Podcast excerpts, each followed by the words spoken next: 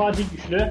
Law Podcast medya işbirliğiyle gerçekleştirmekte olduğumuz Fikri Mülkiyet ve Bilişim Hukuku isimli podcast serimizin sekizinci bölümüne hoş geldiniz. Bugünkü konumuz tasarımda yenilik ve ayırt edicilik ölçütleri, tasarım başvurusu ve buna ilişkin ölçütlerin değerlendirilmesi konusunda olacak ve konumuz sevgili Irmak Yalçıner.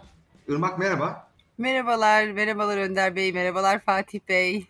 Merhabalar Irmak'cığım, hoş geldin, şeref verdin. Çok teşekkür ediyorum efendim, o şeref bana ait. Çok, çok sağ ol Irmak'cığım, bizi kırmadığın geldiğin için. Ben kısaca istersen, izin verirsen e, senden biraz bahsetmek istiyorum. Tabii ki. Ondan sonra da sözü sana vereceğim. Aşağı yukarı e, neler konuşacağımızın da bir girizgahını yapacağım dinleyicilerimiz açısından. Neler onları bekliyor, en azından baştan bir bilgiler olsun diye. Sevgili Irmak, patent ve marka vekili, iki bin yedi yılından bu yana Yalçıner Patent'te ortak olarak görev yapmaktadır. Yüksek lisans derecesini Ortadoğu Teknik Üniversitesi Endüstriyel Tasarım bölümünden almıştır. Sınai mülkiyet uygulamaları, özellikle de marka ve tasarım tescili ve süreçleri alanında ihlal ve hükümsüzlük analizi konularında tecrübe sahibidir. Ve bu bağlamda da Türkiye Fikri ve Sınai Haklar Mahkemelerinde bilirkişi olarak görev yapmıştır. E, iki bin on dört yılında endüstriyel tasarımların doğru bir şekilde açıklanmasına ilişkin rehber hazırlanmasına yönelik e, L A H E biriminde WIPO danışmanı olarak çalışmıştır. Hali hazırda A I P P L, F I C P I ve İNTA üyesidir. Bunlar bizim alanın önemli dernekleri. Şu anda A I P P L Türkiye'nin yönetim kurulu başkanı olarak görev yapmakta. Bunun dışında da A I P P L Tasarımlar Daimi Komitesi, İNTA Tasarım Komitesi ve F I C P I Tasarımlar Komitesi gibi komitelerde de görev almaktadır. Farklı yargı bölgelerini kapsayan tasarım tescili uygulamaları üzerine çeşitli yayınları bulunmaktadır ve Atılım Üniversitesi'nde tasarım hukuku uygulamaları konusunda ders vermiştir. Ben özellikle yayınlarından da bahsetmek istiyorum Irmak. Irmak birkaçı en azından onları söyleyeyim. Bu İngilizce Design Rights, Functionality and Scope of Protection isimli iki bin on yedi'de bir Aysu Dericioğlu Egemen'le beraber yazdığı bir makale var, yayın var. Bunun dışında endüstriyel tasarım tescil başvurusunda görsel anlatımın hazırlanmasına yönelik ulusal bir kılavuz önerisi var. Bugün zaten bundan bahsedeceğiz. Bir de daha önceden I P Present, Past and Future isimli bir makalesi var. Onu da babası, çok sevgili Uğur Yalçıner'le beraber yazdığı bir makale. Açıkçası Irmak'la benim ve Fatih'in ilişkisi şeyde A I P P L Türkiye'de, yani Fikri Mülkiyet Hakları Koruma Derneği Türkiye ayağında, ulusal grubunda tanıştıktan sonra başladı ve orada çok birlikte çok zaman geçirdik. Ve o yüzden de hani bizim için ayrı yeri var ve bu alanda da gerçekten babası eski Türk Patent ve Marka Kurumu Başkanı, eski adıyla Türk Patent Enstitüsü zaten başkanı. Onunla da çok ilişkimiz eskiye dayanıyor. O yüzden bizim için Irmak'ın burada olması çok önemli idi ve sağ olsun bizi kırmadı ve geldi. Ee, Irmak'cığım, eksiğim olabilir, lütfen tamamla. Ee, bunun dışında da dediğim gibi e, bizi çok mutlu ettin. Burada olduğun için çok mutluyuz. Neşe katacaksın bize her zamanki coşkulu ruh halinle. O yüzden de e, çok mutluyuz. E, ben sana sözü vereceğim ama sözü vermeden önce atlam- atlıyordum az kalsın. Nelerden bahsedeceğiz? Biz ilk önce tasarım koruma şartlarından, zaten başlıkta olduğu gibi yenilik ve yaratıcılık kriterlerinden bahsedeceğiz. Nelerin tescille korunabileceğinden bahsediyor olacağız. Daha doğrusu Irmak bahsedecek, biz onu sorular soracağız. Görsel anlatım zaten uzmanlık alanı. Irmak onlardan bahsedecek. Bunun dışında kısmi tescil talebinden bahsedecek. Ve tabii ki A I P P L ve İNTA, diğer marka ile ilgili uluslararası bir oda e, dernek. Oradaki bu konuya ilişkin yapılan çalışmalardan bahsedecek. Konu soruları var. WIPO ile e, bağlantılar. WIPO'da Dünya Fikri Mülkiyet Teşkilatı. Oraya ile olan ilişkiler. Arayüzden bahsedecek ve arayüz kapsamında da typeface dediğimiz tipografi tasarımı ve ikonlarla ilgili bize güncel, enteresan bilgiler verecek. Ben sözü sana veriyorum. Fatih'cim, senin eklemek istediğin bir şey varsa lütfen söyle. Gayet güzel e, özetledim bence. E, ben bir tek burada e, Irmak'ın babası da, ondan da bahsettim. Uğur Yalçıner Bey'e de sevgi ve selamlarımızı göndermek istiyorum. O da hakikaten e, mesleğinin duayeni isimlerden birisi. Sevdiğimiz e, bir abimizdir, büyüğümüzdür. E, bu vesileyle de ona bir sevgi ve saygılarımızı iletelim istedim. Irmak'cığım, lütfen söz sende. Çok teşekkür ediyorum. Hem davetiniz için hem de sizlerle birlikte olmak her zaman biliyorsunuz büyük bir zevk benim için. Çok mutluyum bugün hem böyle bir podcast'te sizinle birlikte olmaktan, hem de konuştuğumuz konu biliyorsunuz benim favori konum tasarımlar. O yüzden tekrar teşekkür ederek başlamak istiyorum. Bugün biraz koruma şartlarından bahsedeceğiz diye konuştuk. İsterseniz kısaca bir yeni ve ayırt edici nitelik, yani tasarımların koruma kriterlerinden kısaca bahsedelim ve sohbet ortamında da zaten devam edeceğiz diye tahmin ediyorum. Evet, aynen öyle. Şimdi ülkemizde şöyle, sizlerin de çok iyi bildiği gibi bir tasarım yeni ve ayırt edici niteliğe sahip olması şartıyla korunuyor. Fakat bunlar nedir? Yani yenilik nedir? Önce ondan başlayalım. Başvuru veya rüçhan tarihinden önce dünyanın herhangi bir yerinde kamuya sunulmamış ise o tasarım yeni kabul edilir diyor Sınai Mülkiyet Kanunu. Yani burada Sınai Mülkiyet Kanunu bize mutlak yenilik, yani dünyada yeni olması gerekiyor ben bu tasarımı koruyabilmem için diyor. Ve aynı zamanda da diyor ki küçük ayrıntıdaki farklılıklar aynı kabul edilir. Yani tasarımlar arasında küçük ayrıntı farklılıklar varsa bu tasarımı diğerinden yenilik açısından ayrı koymaz diyor. Ayırt edici niteliğe baktığımızda bunda şöyle bir açıklama yapmış Sınai Mülkiyet Kanunu: bir tasarım bilgilenmiş kullanıcı üzerinde bıraktığı genel izlenim açısından farklı ise bu tasarımın ayırt edici niteliğe sahip olduğu kabul edilir.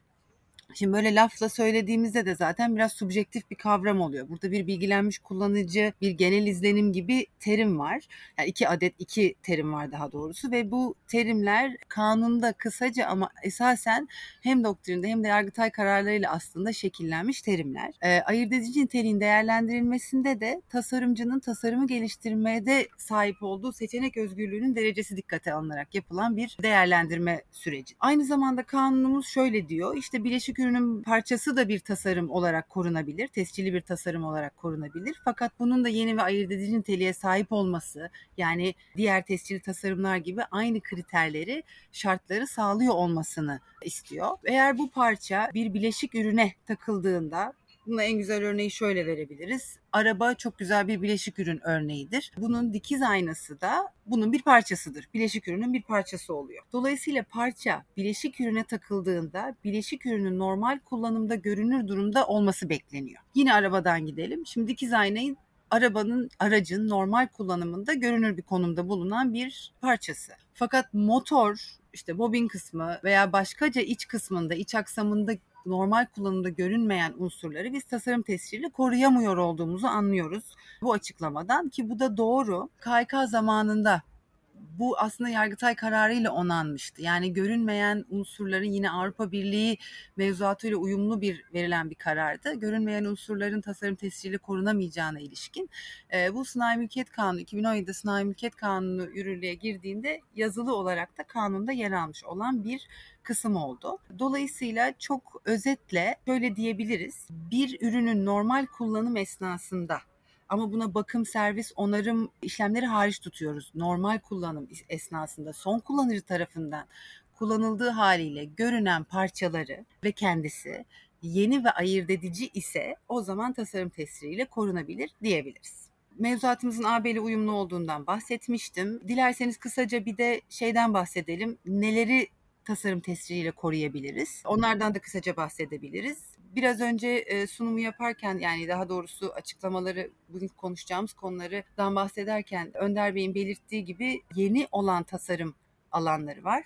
Kullanıcı arayüzleri gibi, tipografik yazı karakterleri gibi, ikonlar gibi ve aynı zamanda eski, eski demeyeyim ama daha uzun zamandır tasarım tesciliyle konu olan ürünler de yine te- tasarım tesciliyle korunabiliyor. Demin bahsettiğim gibi bu bir araç olabilir, bir telefon kabı olabilir, bir mouse olabilir. Şu an önümdekilerden yola çıkarak örnekler veriyorum. Üç boyutlu ürünleri veya iki boyutlu ürünlerin yeni ve ayırt edici niteliğe sahip olması şartlarıyla tasarım tesciliyle korunması mümkündür. Fakat biz neyi koruyamayız tasarım tesciliyle? Üretim yöntemleri, ürünün kullanım amacı, ürünün teknik faydaları, ürünün fonksiyonel özellikleri gibi konuları tasarım tesciliyle korumak mümkün değil. Biz tasarım tesciliyle, çok basitçe söylemek gerekirse, ürünün görsel unsurlarını koruma altına alabiliyoruz. Sistem böyle bir sistem, fakat kümülatif olduğu için görsel unsurların tasarım tesciliyle, bundan önceki veya sonraki podcastlerde bilineceği üzere de patent, faydalı model veya marka gibi başkaca fikri mülkiyet konularına, haklarına konu olabilir. Ya Irmak'cığım, burada aklıma şey geliyor, biraz daha açmak adına.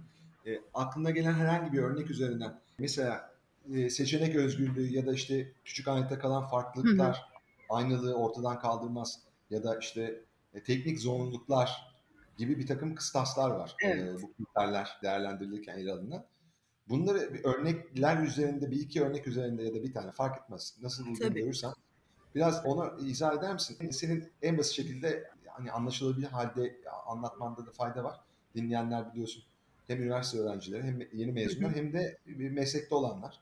E, ama onları da bu noktada bu işin gerçekten nasıl bakıldığını, nasıl değerlendirildiğini anlamalarını sağlamak istiyoruz. Ee, ne dersin bu noktada? Bir şey de var yani tasarım uzmanının görsel olmadan anlatması da kolay bir şey değil. Ee, evet. O yüzden de antiparantez bunu da söyleyerek, seni anladığımızı dile getirerek bu soruyu soruyoruz yani. Şimdi, şimdi aslında onu söyleyecektim Fatih Bey. Önder Bey çok güzel bir soru sordu. Özellikle tasarım konusu görsel olarak size sunmadan anlatmak, izah etmek zor bir konu bence.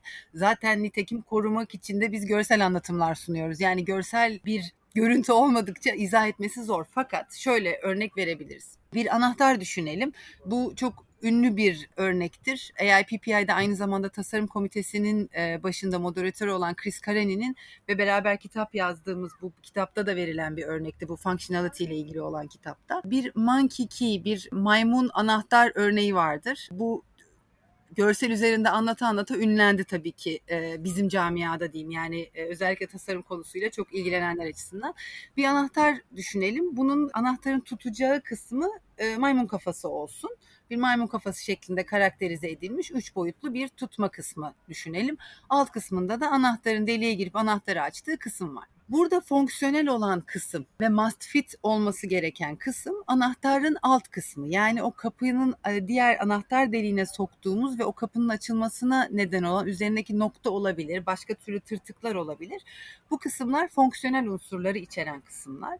Dolayısıyla bu kısımların tasarım tesciliyle korunması mümkün olmaz. Fakat e, uç kısmında bulunan maymun kafası eğer yeni ve ayırt ediciyse, o zaman bunun sadece uç kısmında, kısmındaki maymun kafası karakterinin o şekil, e, şeklinin korunması mümkün olabilir. Tabii ki bunu bir fikir olarak düşünmüyoruz. Yani bir fikir olarak maymun şeklinde anahtarların tümü işte e, tescil eden başvuru sahibine aittir gibi düşünmüyoruz. Ancak e, karakterize edildiği, o stilize edildiği şekliyle koruma altına alınıyor ve o da tabii ki söylediğimiz gibi yeni ve ayırt edici ise. Orada seçenek özgürlüğü tasarımcının ne kadar fazla sence? Çok fazla aslında. Şöyle fazla. Şimdi maymun şekliyle yapan muhakkak olmuştur. Fakat orada şuna bakmamız gerekiyor. Bilgilenmiş kullanıcı, yani önceki tarihli tasarımlarla yeni olan tas- yeni veya ayırt edici olduğu, yeni başvurusu yapılan tasarım kıyasladığımızda şuna bakıyoruz. Bu maymun şekli, karakterize edilen maymun şekli daha önce bu şekilde karakterize edilmiş mi? Yine lafla anlatmak zor ama yani kaşı, gözü, işte o burun yapısı, kullandığı renkler, kulağını yaptığı şekil vesaire, bunlar öncekilerden farklıysa, yeniyse ve ayırt ediciyse o zaman bu maymun şekli kafası için yeni olduğunu söyleyebiliriz. Ama öncekilerle çok benziyorsa tabii ki bunu yaparken de bilgilenmiş kullanıcı nezdinde bakmak gerekiyor. Şimdi anahtarın bilgilenmiş kullanıcı, yani anahtar anahtarlık ürünlerin bilgilenmiş kullanıcısı olarak düşünmemiz gerekiyor. Çok kabaca şöyle düşünelim. Anahtarlık, anahtar satan, bunları üreten, bilen e, fakat bir patent ve faydalı modeldeki gibi bir uzman görüşü ya da markadaki gibi bir ortalama seviyede tüketici değil, tam ikisinin arasında biri olarak düşünelim bilgilenmiş kullanıcıyı. Bu kullanıcı önceki ürünlerle, önceki maymun kafalarıyla sonraki e, yeni yapılan başvurudaki maymun kafası şeklini birbirinden ayırt ediyorsa o zaman sonraki yeni ve ayırt edicidir diyebiliriz çok basitçe. Burada belirgin farklılık kavramı da var biliyorsun. Evet. O, o, o da önemli bir kavram. Yani şimdi mesela bir dosya geliyor önüne, böyle bir anahtarlıklar var, farklı e, kafaları, tasarım şeyleri var, e, yani e, karakterize edilmişler farklı şekilde. Fakat ikisi de maymun mesela. Ama o ikisini yan yana koyduğunda bilgilenmiş kullanıcı dediğimiz, o asla bir akademisyen vesaire değil, bir bilik kişi değil, altını çizmiş ol- olalım. Sen de söyledin zaten, arada kalan kişi. Buna baktığında bir tecavüz davası olsun, İkisi de maymun kafası ama burada hiç tartışma yok. Burada e, bilgilenmiş kullanıcı hangi noktalarda nasıl bir karşılaştırma yapacak? Yani onu bir somutlaştırırsan zaten e, bence oradan artık dinleyenler çok rahat diğer konuları da az çok ayırt edebilir, hale gelebilir diye düşünüyorum. Evet. Bir de Irmak, e, bu tasarımların özelliği korunması dolayısıyla neden ya, acaba yasa koyucu bilgilenmiş kullanıcı e, kavramını ortaya atmış patent ve markadan farklı olarak? Ben de bunu merak ediyorum. Bu konuda da bilgin varsa ve bilgi verirsen sevinirim.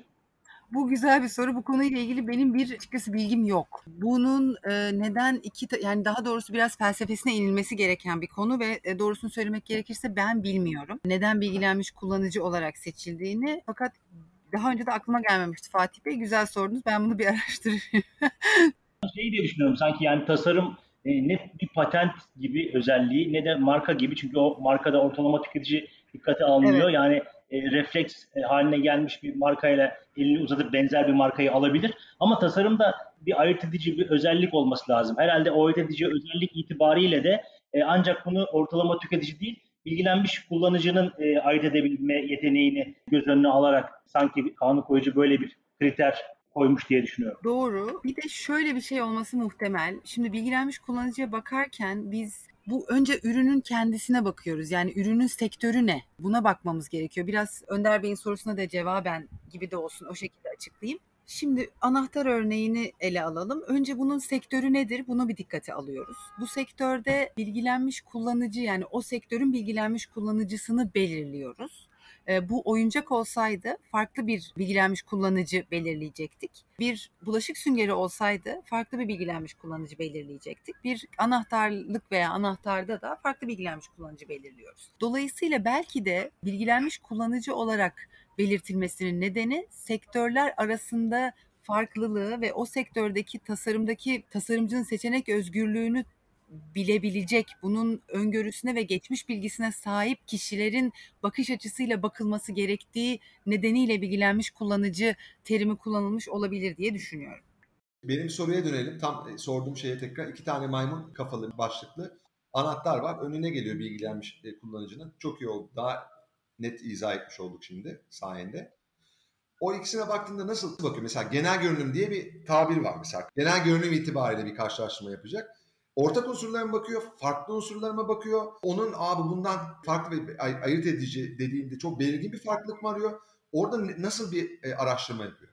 Güzel. Şimdi şöyle yapıyoruz. Ben şahsen nasıl incelemeyi tercih ediyorum? Biraz E U I P O'nun Avrupa Birliği Tasarım, aslında I P Office diye geçiyor. Biraz adında fikri mülkiyet olarak geçiyor ama sadece tasarım ve e, marka işlemlerine yapılan E U I P O'nun bakış açısıyla bakmaya özen gösteriyorum. Dediğim gibi öncelikle sektöre bakıyoruz. Sektörden ürünleri dikkate, daha doğrusu tasarımlar arasında karşılaştırmayı yapmadan önce sizin belirttiğiniz gibi bilgilenmiş kullanıcıyı önce kafada belirtme, belirtmem gerekiyor. Çünkü sonra o şapkayı takıp, yani bilgilenmiş kullanıcı şapkasını takıp genel izlenimine bakmam gerekiyor. Genel izlenimine bakarken de tasarımlar arasında hem ortak hem de birbirlerinden ayrıştıran unsurları birlikte değerlendirip bunların genel izlenime ne kadar etki ettiğini dikkate alarak ona göre tasarımların benzeyip benzemediğini dikkate alıyorum. Aslında temel olarak benim şahsen yapmış olduğum değerlendirmedeki en ana adımlar bu şekilde.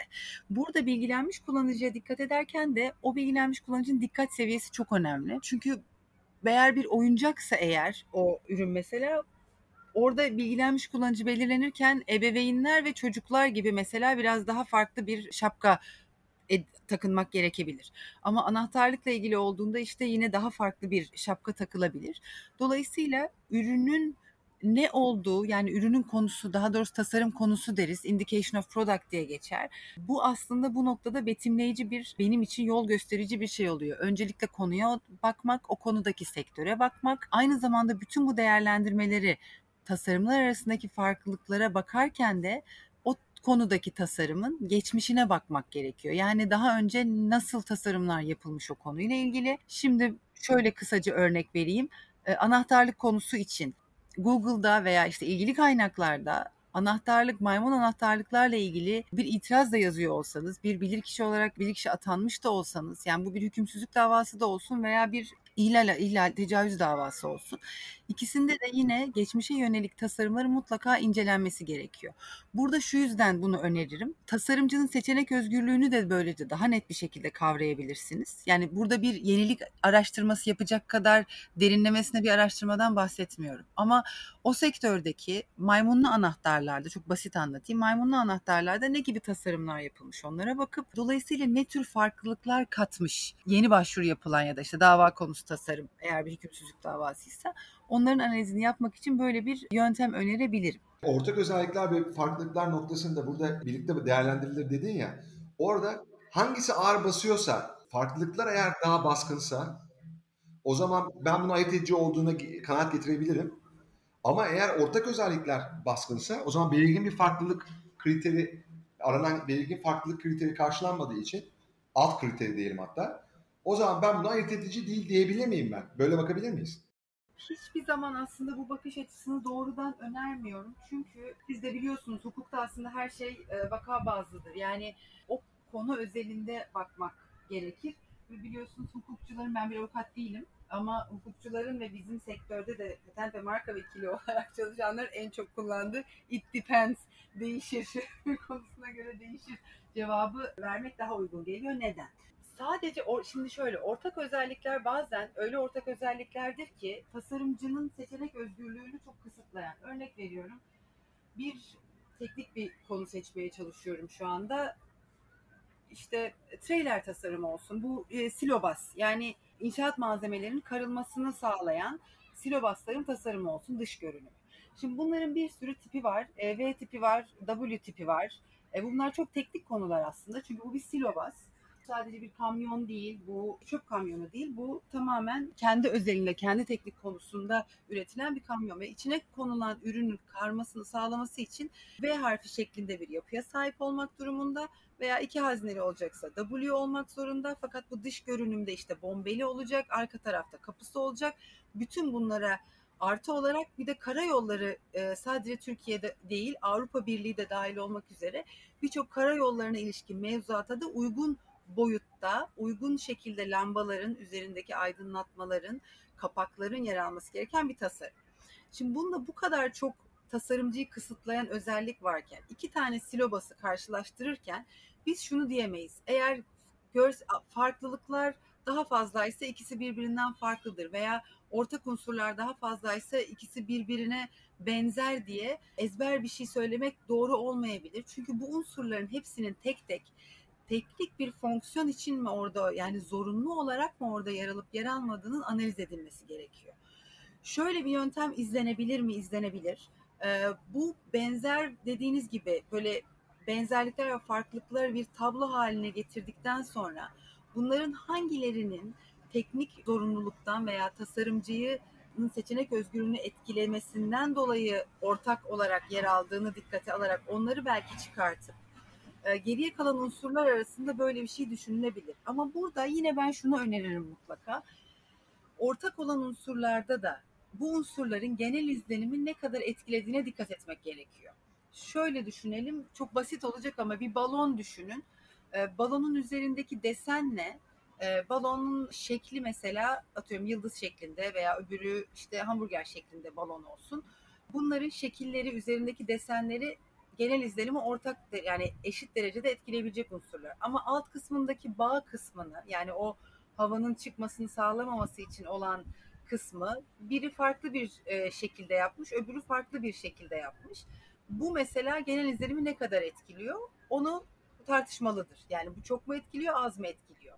Dolayısıyla iki tane hamburger şeklinde balon karşılaştırırken bunların havanın çıkmasını sağlayacak olan tıpa veya işte düğüm atılma yerlerindeki ufak bir farklılık tasarımları birbirinden ayırt etmeye yetmeyebilir. Ama bu farklılık belki öyle bir farklılıktır ki ona göre satıcıların satın almasını sağlıyordur. Çünkü o başka bir yere monte ediliyordur vesaire. Ve bunun yanı sıra hamburger şekillerinde de ciddi farklılıklar vardır. Hem renksel hem görsel olarak, stilize edilme şekilleri olarak. O zaman tasarımların birbirinden farklı olduğu söylenebilir. Bence balon örneği harika oldu. Çok herkes onu imajine edebilir çünkü şu anda.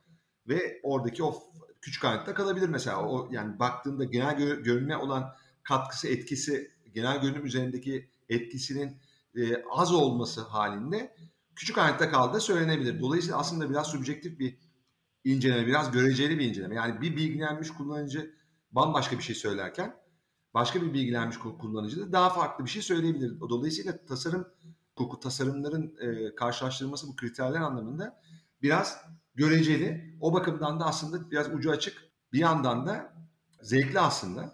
E, renkli bir şeyi var. E, takip etmeye gerektiriyor. Bence çok pratik yapmaya gerektiriyor. E, dolayısıyla da çok da temkinli olmaya gerektiriyor. Ve senin şu anda bence e, verdiğin iki tane önemli mesaj var. Ben onları altını çizmek istiyorum. Bir tanesi karşılaştırmayı temkinli yapmak. Ezbere yapmamak bunu. Kriterlerin tamamını uygulamak, işte seçenek özgürlüğü vesaire, teknik zorunluluklar, bunların her birine bakıp genel görünüme olan etkisini değerlendirmek. Bunun dışında da bir şey için teşekkür edeceğim. Fatih'in sorusunda bilgilenmiş kullanıcıyla ilgili felsefesini sorduğunda sen bunu bilmediğini söyledin. Bilmediğini bildiğin için de teşekkür ediyorum. Çünkü çoğu insan bilmediğini bilmiyor ve e, aklına geleni o anda söylüyor, e, anı, günü kurtarıyor. Sen bunu yapmadığın için de, dürüstlüğün için de çok teşekkür ederim. Çok kıymetli. Biz çünkü biliyorsun psikoloji falan çok meraklı ekipleriz. Yani bu da bizim için, bu podcastlerde herkes hukuk hukuk yapıyoruz diye dinliyorsun sonuçta, ama biz araya böyle bir takım çeşitler e, katıyoruz. Çünkü bunun da farkına varması lazım. Böyle bir bilirkişilikle yapıyorsun. Bilirkişi dediğin kişinin tam da böyle olması lazım. Bilim insanı dediği insanın da böyle olması lazım. Orada gördüğü şeyi bilmiyorsa, ben bunu bir araştırdım bilmiyorum, İşte bundan rahatsızlık duymadan çok net bunu söylüyor. Yani, yani o çocuksa heyecanlı bunu söyleyip ona bakıp sonra hatta geri dönüp aslında bak böyle böyleymiş diyebilmesi lazım. O yüzden de seni tebrik ediyorum. Çok önemli. Buradan görsel anlatıma vurguyu yapabilir miyiz? Geçebilir miyiz oraya? Yaparız. Her yerden görsel anlatıma vurguyu yaparız. Çünkü tasarım tasarım tescilinde en en en en en önemli konu görsel anlatım. Çünkü markada nasıl bir, biz bir marka örneğiyle başvuru yapıyoruz ve bunu değiştiremiyorsak, patent ve faydalı modeller için başvuru sırasından sonra yapacağımız bir koruma kapsamını genişletecek bir unsur ekleyemiyorsak, tasarımda da başvuru sırasında sunduğumuz görsel anlatımları başvuru yaptığımız tarihten itibaren değiştirmemiz mümkün değil. Ve de en önemlisi, koruma kapsamını belirleyen ana ve tek unsur görsel anlatımların kendisi. Görsel anlatım ne? Çok kısa bilmeyenler için söyleyeyim. Kanun şöyle diyor: tasarımın görünümünü yansıtan ve yayım yoluyla çoğaltılmaya elverişli görsel anlatımlar tasarımın kendisine veya uygulandığı ürünün görünümleridir diyor. Daha basit ve daha anlaşılır dilde söylemek gerekirse, tescil başvurusu yaptığımız tasarımın korunması istenen unsurlarını açık ve net bir şekilde gösterdiğimiz fotoğraf veya çizim, İşte bu C A D drawing dediğimiz üç boyutlu render alınmış çizimler olabilir. Line drawing dediğimiz siyah beyaz yine üç boyutlu veya iki boyutlu görselleri olabilir. Tasarımın kendisini gösteren ve korunması istenen unsurları gösteren görünümleri. Bu tasarımın gör- görsel anlatımları sadece bir tane görünüm olabilir ki bunu asla önermiyoruz. Eğer üç boyutlu bir tasarım söz konusuysa farklı açılardan görünümleri kapsayabilir. Bu konuyla ilgili araştırma yapmak vesaire isteyenler olursa, yabancı kaynaklarda isimler görsel anlatım visual representation olarak geçiyor ama e, WIPO buna reproductions diyor. U S P T O'da drawings, illustrations, figures gibi kullanılabiliyor Amerika'da veya başka ülkelerde.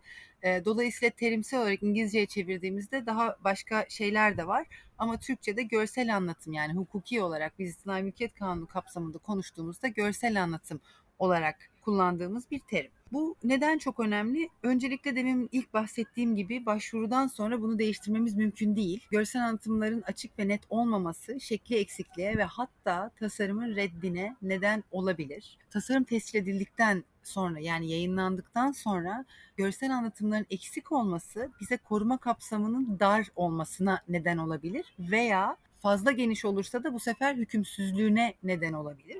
Dolayısıyla tescil sonrası da hem hükümsüzlük hem ihlal durumlarında da geriye dönüp baktığımız ve koruma kapsamını belirlediğimiz tek unsur görsel anlatım olduğu için başvuru aşamasında görsel anlatımların çok iyi bir şekilde hazırlanması gerekiyor.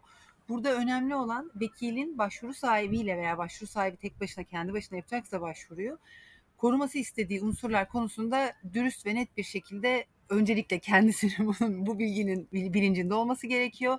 Yani şunu da ekleyeyim, şu unsuru da ekleyeyim, fazladan koruma sağlayayım gibi değil. Ben bunu işte Almanya'da görmüştüm, bunu da ekleyeyim, bunu da yapayım değil. Çünkü eklediğiniz ve yeni olmayan, ayırt edici olmayan unsurlar tasarım tescilinizin hükümsüzlüğüne, iptaline neden olabilir.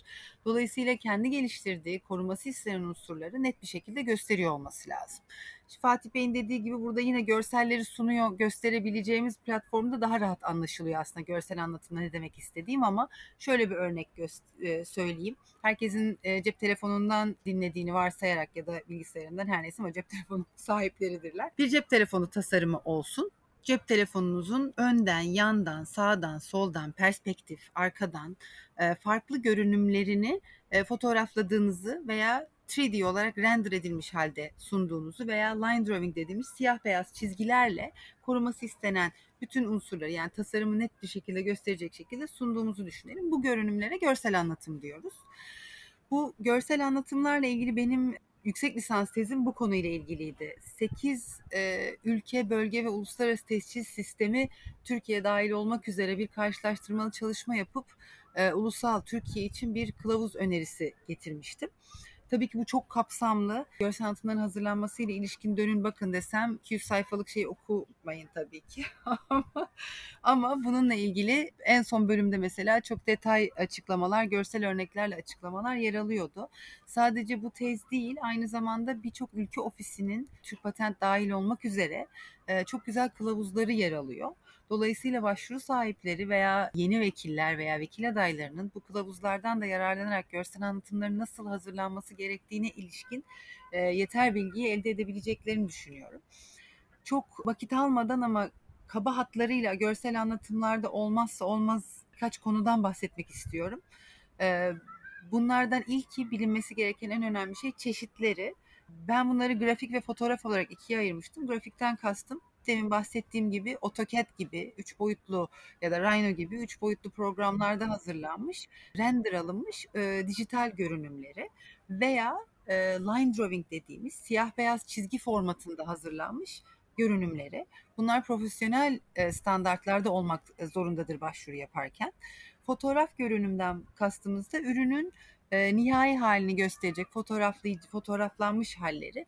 Fakat fotoğraf görünüm sunulurken hem ülke mevzuatımızda hem de uluslararası mevzuatta dikkat edilmesi gereken en önemli şey tasarım dışı unsurların fotoğrafta yer almaması. Örnek veriyorum, bir şapka tasarımı yap, tescil başvurusunda bulunacak. Burada insan kafasına geçirip sunmuyoruz. Mümkünse tek başına şapkayı, yani te- tescil edilecek tasarımı tek başına nötr bir arka planda farklı açılardan görünümlerini sunmayı öneriyoruz. Çünkü aksi halde şekli eksikliğe neden olabilir. Şapka kafa derken, yani insan kafasına koymuyoruz derken e, ikinci bahsetmek istediğim konu görsel anlatımın içeriği. Görsel anlatımında ürünü tek başına gösteriyoruz. Tasarım dışı unsurları görsel anlatım içerisinde, içerisinde yer almamasına özen gösteriyoruz. Eğer yer alıyorlarsa bu tabii e, çiçek, böcek vesaire, işte bir sandalye tasarımı yaparken yanına bir çiçek veya işte iç mekan tasarımının içerisindeyken değil, tek başına sandalyeyi koyuyoruz ama bu sandalyenin bir kısmını, mesela örnek veriyorum, sadece ayak kısmını tescile konu ediyorsak o zaman da kısmi tasarım tescil yöntemleri vardır. Birazdan daha detaylı bahsedeceğim. O yöntemlerden birini kullanarak neyi tescil altına almak istediğimiz ve neyi almak istemediğimizi görsel olarak sunuyoruz. Bu görselleri sunarken aslında çok şunu, benim önerim genelde müvekkillere ve okullarda, yani buna, bundan bahsederken görsel anlatımı gören kişi, yani görselleri şöyle hazırlayın. Bu görseli gören kişi sizin neyi korumak istediğinizi kim olursa olsun çok rahatlıkla anlayacak şekilde görselleri hazırlayın diyorum.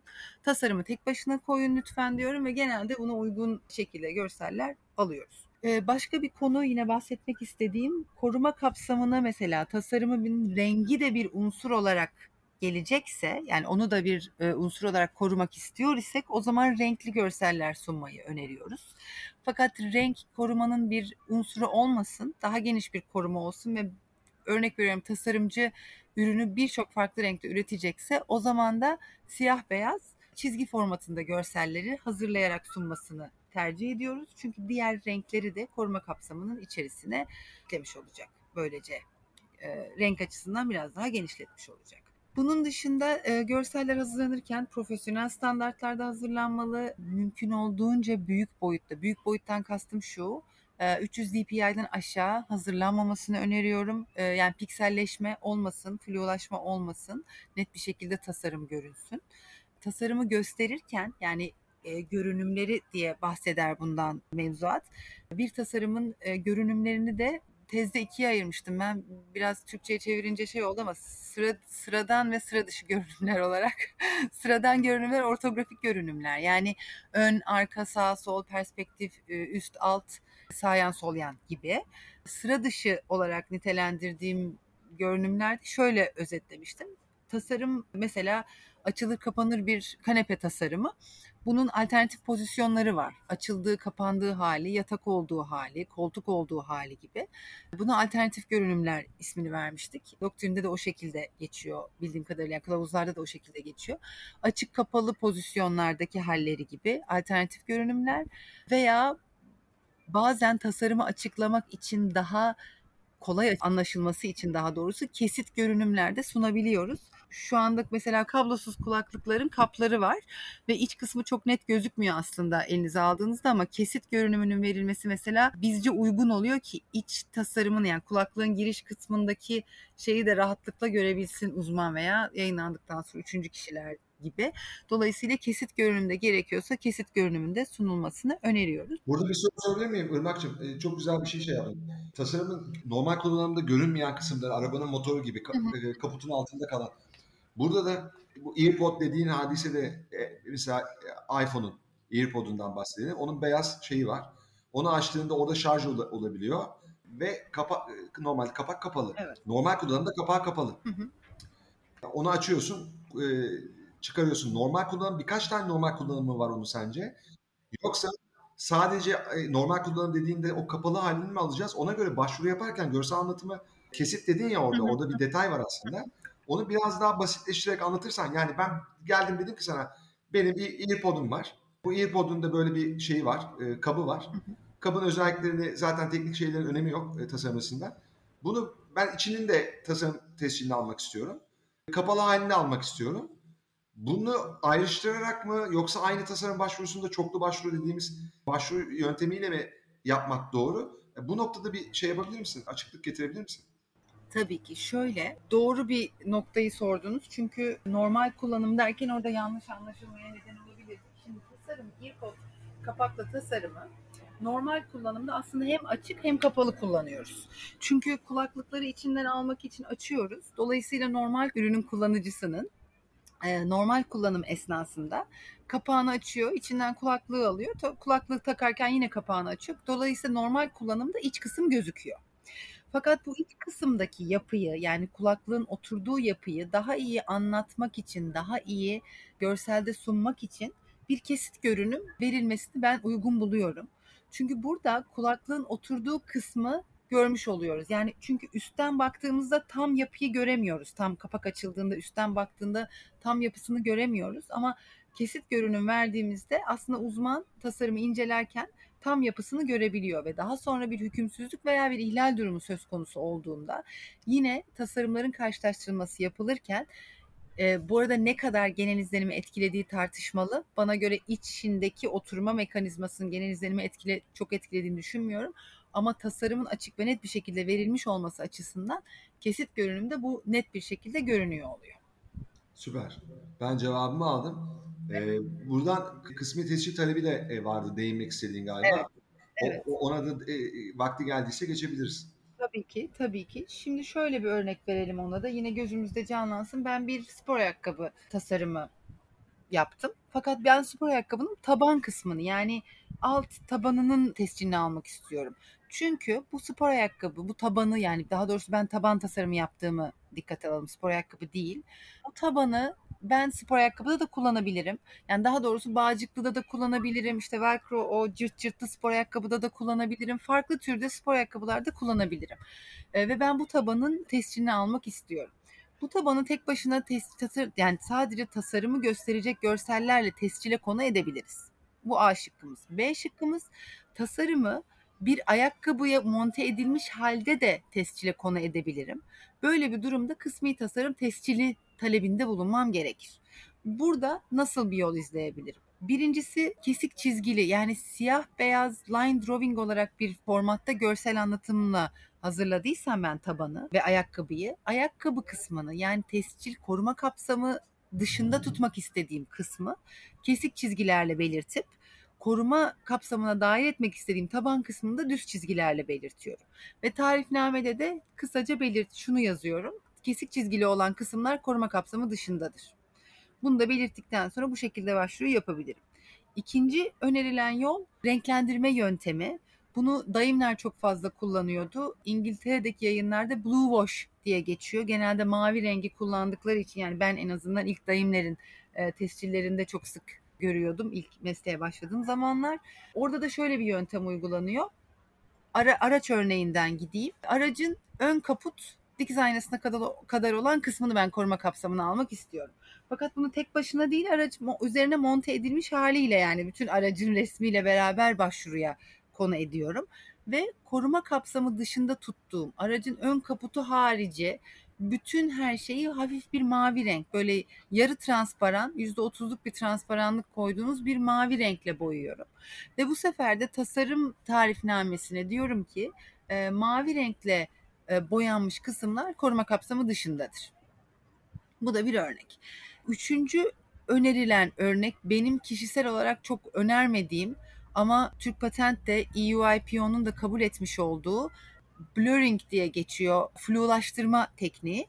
Koruma kapsamı dışında olan unsurların flulaştırıldığı bir teknik.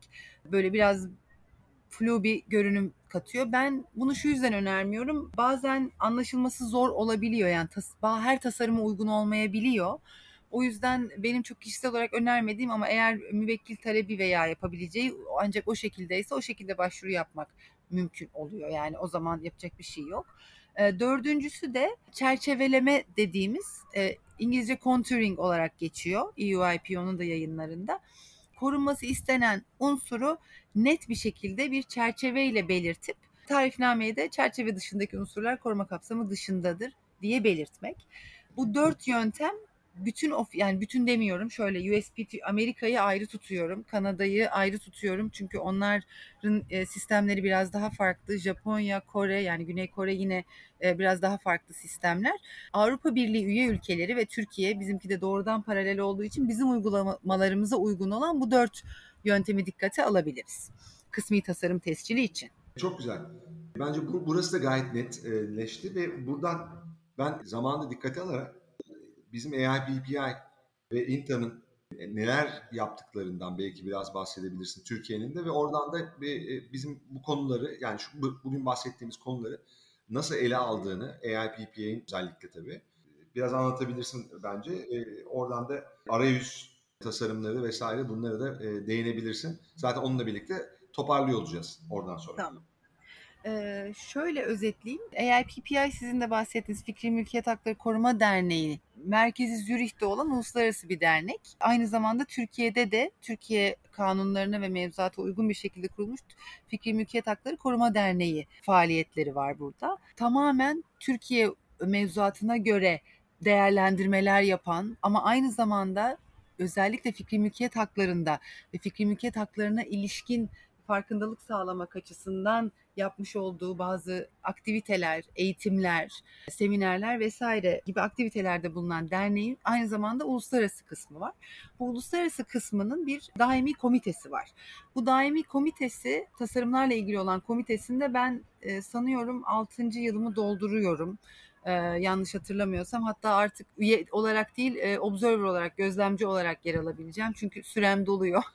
Her ne kadar bırakmak istemesem de çok aktif çalışan komitelerinden biri Tasarımlar Komitesi de. Biraz önce e, konuşmamızın başında bahsettiğimiz kullanıcı arayüzleri, typeface yani tipografik yazı karakterleri ve ikon tasarımları yeni tasarımlar olarak aslında ele alınıyor. Çok yeni olmasa da e, sizlerin çok iyi bildiği gibi hukuk biraz daha gerisinden geliyor tabii ki teknolojik gelişmelerin. iki bin on yedi, fakat A I P P I aslında bunun, bununla ilgili çalışmaların çok önceden başladı. Yani uluslararası delegelerin, ülkelerin, WIPO'nun yaptığı çalışmalardan çok daha önce. iki bin on yedi senesinde konu soruları, bir her sene dört tane konu sorusu çalışmamız oluyor. Uluslararası alanda beraber tartıştığımız ve akabinde yönergeler ortaya çıkan. Konu sorularında iki bin on yedi yılında general başlığı altında, yani genel hükümler, genel mevzuat başlığı altında kullanıcı arayüzleri, yazı karakterleri ve ikonlar tartışıldı.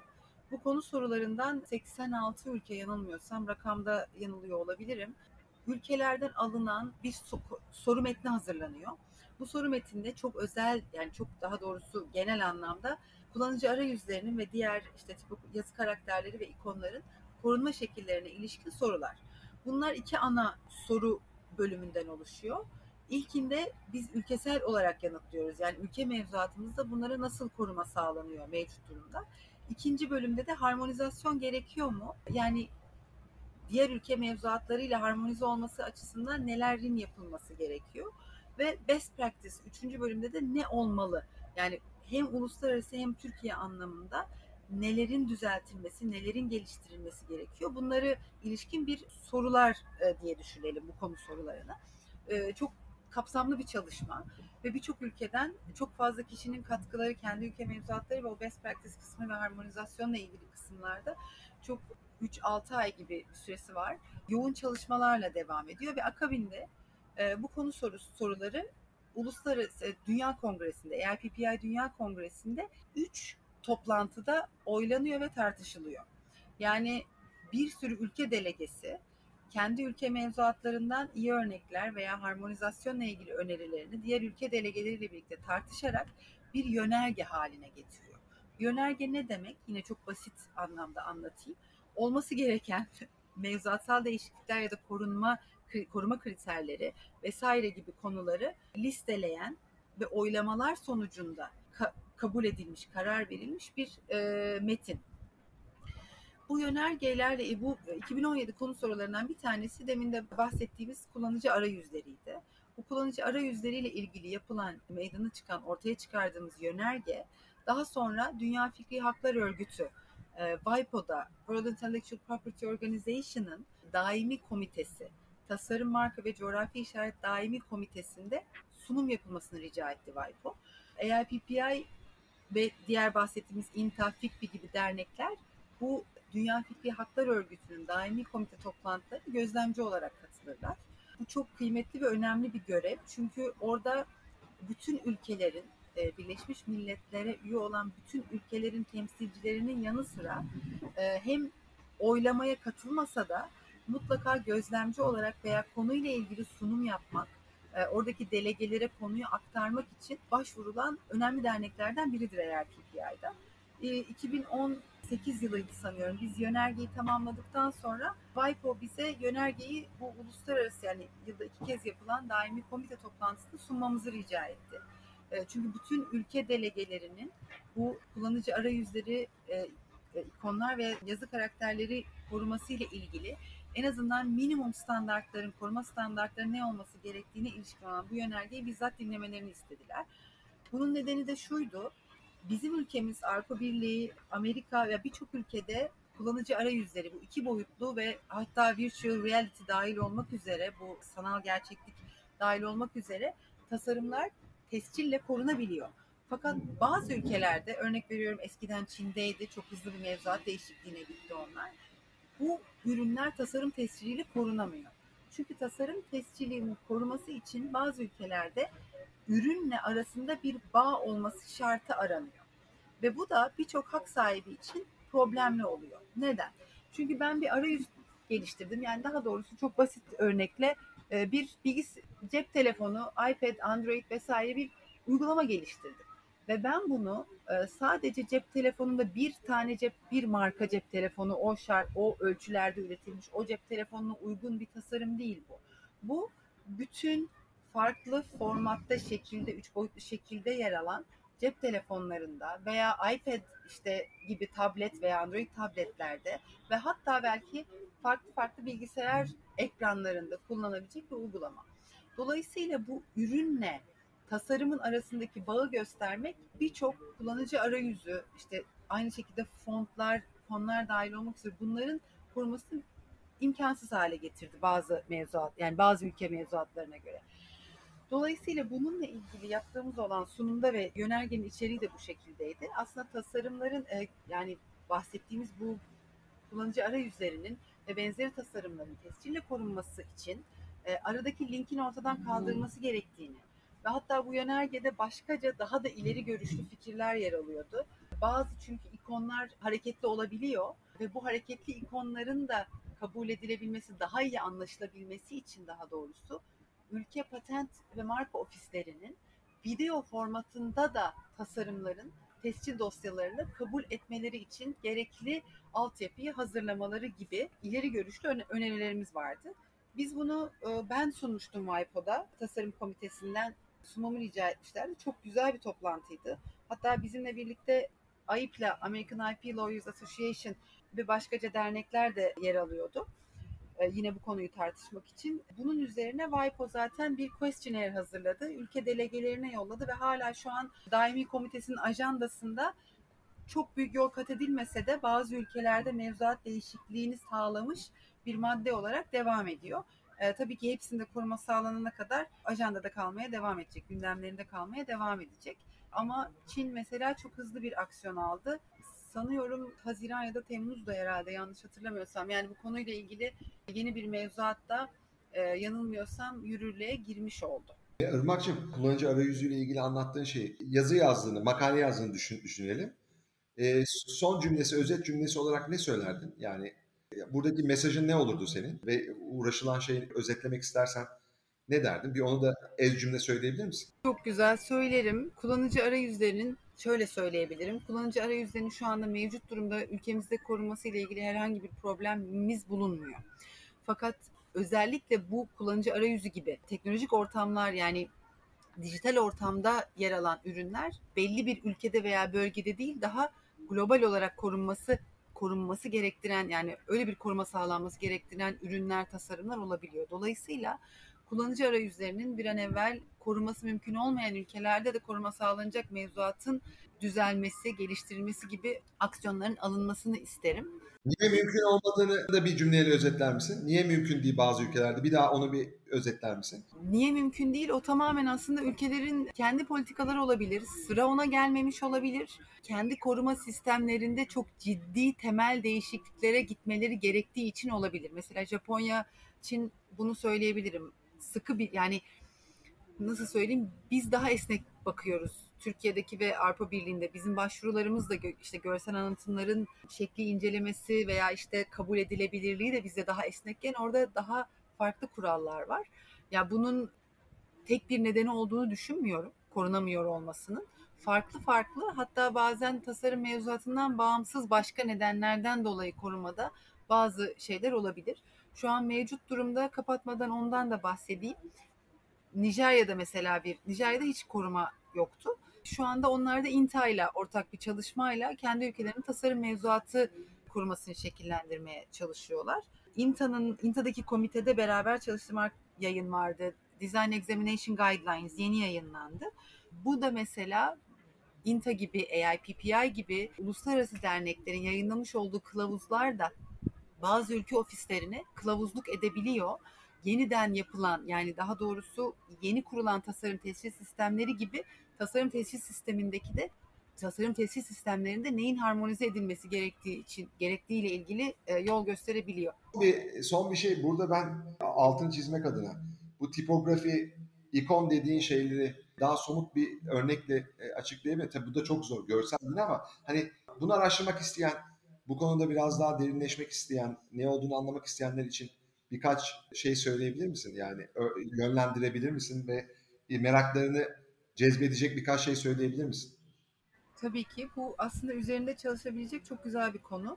Ee, öncelikle A I P P I'nin yönergesi ve bu yönergeyi bu yönergeye ulaşabilmek için hazırladığımız konu soruların ülke cevaplarına bakabilirler. Bu ülke cevapları neden çok kıymetli A I P P I'nin hazırlamış olduğunda, her ülkede o ülkedeki A I P P I üyesi vekiller tarafından hazırlanan cevaplar, dolayısıyla o ülke mevzuatını çok güzel bir şekilde açıklayan ve karşılaştı- her ülke aynı sorulara cevap verdiği için bir tez yazarken bile aslında karşılaştırma, ya ben tez yazarken böyle bir, benim tez yazdığım konuya A I P P I daha önce çalışmış olsaydı muhteşem bir kaynak olurdu benim için diye hatta düşünmüştüm. Çünkü aynı soruyu birçok ülke karşılaştırmalı cevaplıyor. Dolayısıyla özellikle tez, bu konuyla ilgili ya da bir makale veya bir araştırma yapacaklarsa birinci önereceğim kaynaklardan ilki, daha doğrusu A I P P I. İnta'nın bu konuyla ilgili makaleleri ve çalışmaları yer alıyor.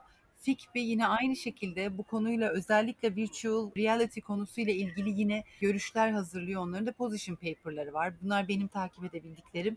Marks, E C T A, bunlar diğer dernekler, bunların muhakkak ki konuyla ilgili çalışmaları vardır.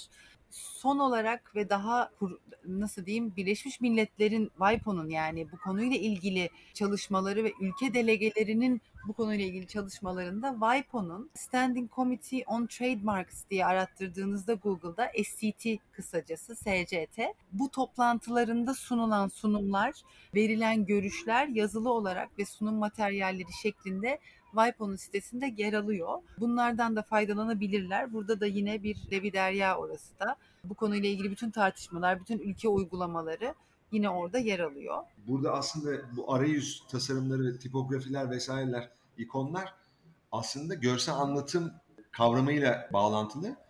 Dolayısıyla bir tasarım vekilinin bu işi layıkıyla yapabilmesi için gelişen dijital dünyada bu e, kavramları bilmesi, e, irdelemesi ve içselleştirmesi gerekiyor. Ve çünkü tasarım başvurusu yaparken müvekkil adına onun veya yani yönlendirirken bu tipografileri de e, tasarım tescilini alabileceğini söyleyip onu stratejik olarak daha doğru, daha kucaklayıcı, daha kapsamlı bir korumaya teşvik veya yönlendirmek, e, rehberliği, e, rehberlik etmek mümkün ol- olabilir. Aksi halde çok daha basic tasarım tescillerine yönlendirilecek o müvekkil ve belki de elinde olan tasarıma konu olabilecek, tasarım tescilinde konu olabilecek görselleri, e, görünümleri o somut başvurusunun ya da seri başvurusunun e, konusu haline getiremeyecek. O yüzden bence burada neden bunlardan bahsettik? Biraz da ben kendi adıma bu yönden de hani tasarım vekilinin bunları bilmek zorunda olduğunu, güncellemesi gerektiğini hatta kendisine sürekli yenilemesi gerektiğini bu alanda vurgulaması açısından önemli buluyorum söylediklerinde. Evet, bir de e, şunu önerebilirim. Ben hali hazırda vekillik yapan veya işte bu konu, bir herhangi bir konuyla ilgili araştırma yapanlar için de eğer başka ülkelerdeki mevzuatlarla ilgili de bir karşılaştırma yapılacak veya orada bir başvuru düşünülüyorsa o ülkedeki yerleşik vekil tanıdığınız varsa veya yoksa da internet üzerinden de mail atabilirsiniz. Bizim sektörümüz nasıl diyeyim? Bilgi alışverişine çok açık bir sektör ve kendi ülke mevzuatlarımızı diğer ülkelerle karşılaştırmalar veya işte bu tarz sorular olsun. Öğrenciler dahil olmak üzere yardımcı olacaklarını düşünüyorum. Vekiller için de kullanıcı arayüzleriyle ilgili bir soru olduğunda ya da bir ülke seçildiği zaman mutlaka oradaki bir vekile danışarak belki görseller hazırlanabilir. Yani bu bahsettiğimiz konularla ilgili olarak dinleyicilerimiz görsel anlamda bir bilgi edinmek istiyorlarsa benim yaptığım gibi Google'a typeface, G U I ve icons yazarak bunların ne olduğunu görsel anlamda daha iyi bir şekilde idrak edebilirler. Ben bu ek, ekstra bilgi vermek istemiştim. Çok iyi oldu. Buralardan bir şey yapmaları, görselleri neler olduklarını anlamaları da mümkün bir başlangıç aşamasında. Ben açıkçası yayın öncesinde konuştuğumuz her şeyi oldukça detaylı bir biçimde ele aldığımızı düşünüyorum. Irmak'cığım çok teşekkür ediyoruz. Bir de yani böyle yayınlarda çok söylenmez ama biz pek onlara takmıyoruz. Sen denizdesin, denizin üstündesin şu anda. Evet. Çok çok güzel bir yerdesindir eminim. Sizin aile şeyi zaten bu. Tekneyle çok şeyiniz var, içli dışlısınız ve yaşam şeyiniz, biçiminiz haline gelmiş durumda. O yüzden de her şeyi de oradan hallediyorsun. Ee, baban da aynı şekilde, Uğur Bey de öyle. Biliyorum, kendisinden duydum. Ee, o yüzden hani oradan katılıp bize aynı zamanda hani hem e, güneşli hem de güzel e, iyot kokusunu da getirdiğin için ayrıca ayrıca çok e, naziksin ve teşekkür ediyorum bu noktada da sana. Çok teşekkür ediyorum. Datça Yarımadası'ndayım. Palamut Bükü'nden oh. sizi sevgiyle kucaklıyorum. Selamlar, sevgiler diyorum.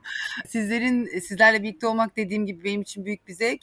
Yine günümü şenlendirdiniz. Umarım en kısa zamanda da yine yüz yüze de görüşürüz diyemiyorum çünkü pandemiden beri doğru düzgün görüşemedik sizlerle de. Tekrar çok teşekkür ediyorum davetiniz için. Biz biz çok memnun kaldık. Bir de ben şöyle söyleyeyim. Bölümler arasında gerçekten bilgi akışı ve şey açısından ben doyurucu bulduğum bölümlerden biri. Hepsi çok güzeldi hakikaten. Fakat bazen hostlarla misafirin şeyi uyumu enerjisi daha yüksek olabiliyor. O an modla ilgisi var, günle ilgisi var, senin şu anda bulunduğun yerle de ilgisi olabilir. Bize gelen şeyler oradan, enerjiler. O yüzden hakikaten enerjisi yüksek bir şeyi, akışı iyi olan bir bölüm oldu. O yüzden de ayrıca buna vurgu yapıp sana da teşekkür bu anlamda da etmek istedim. Sağ ol katkında. Çok teşekkür ederim Irmak'cığım. Seni sevdiğimizi biliyorsun. Çok çok teşekkür ediyorum. Heyecanla bekliyorum diğer yayınlarınızı da dinlemeyi. Çok teşekkürler. İnşallah. Çok sağ ol. Görüşmek üzere Irmak'cığım. Herkese sevgiler.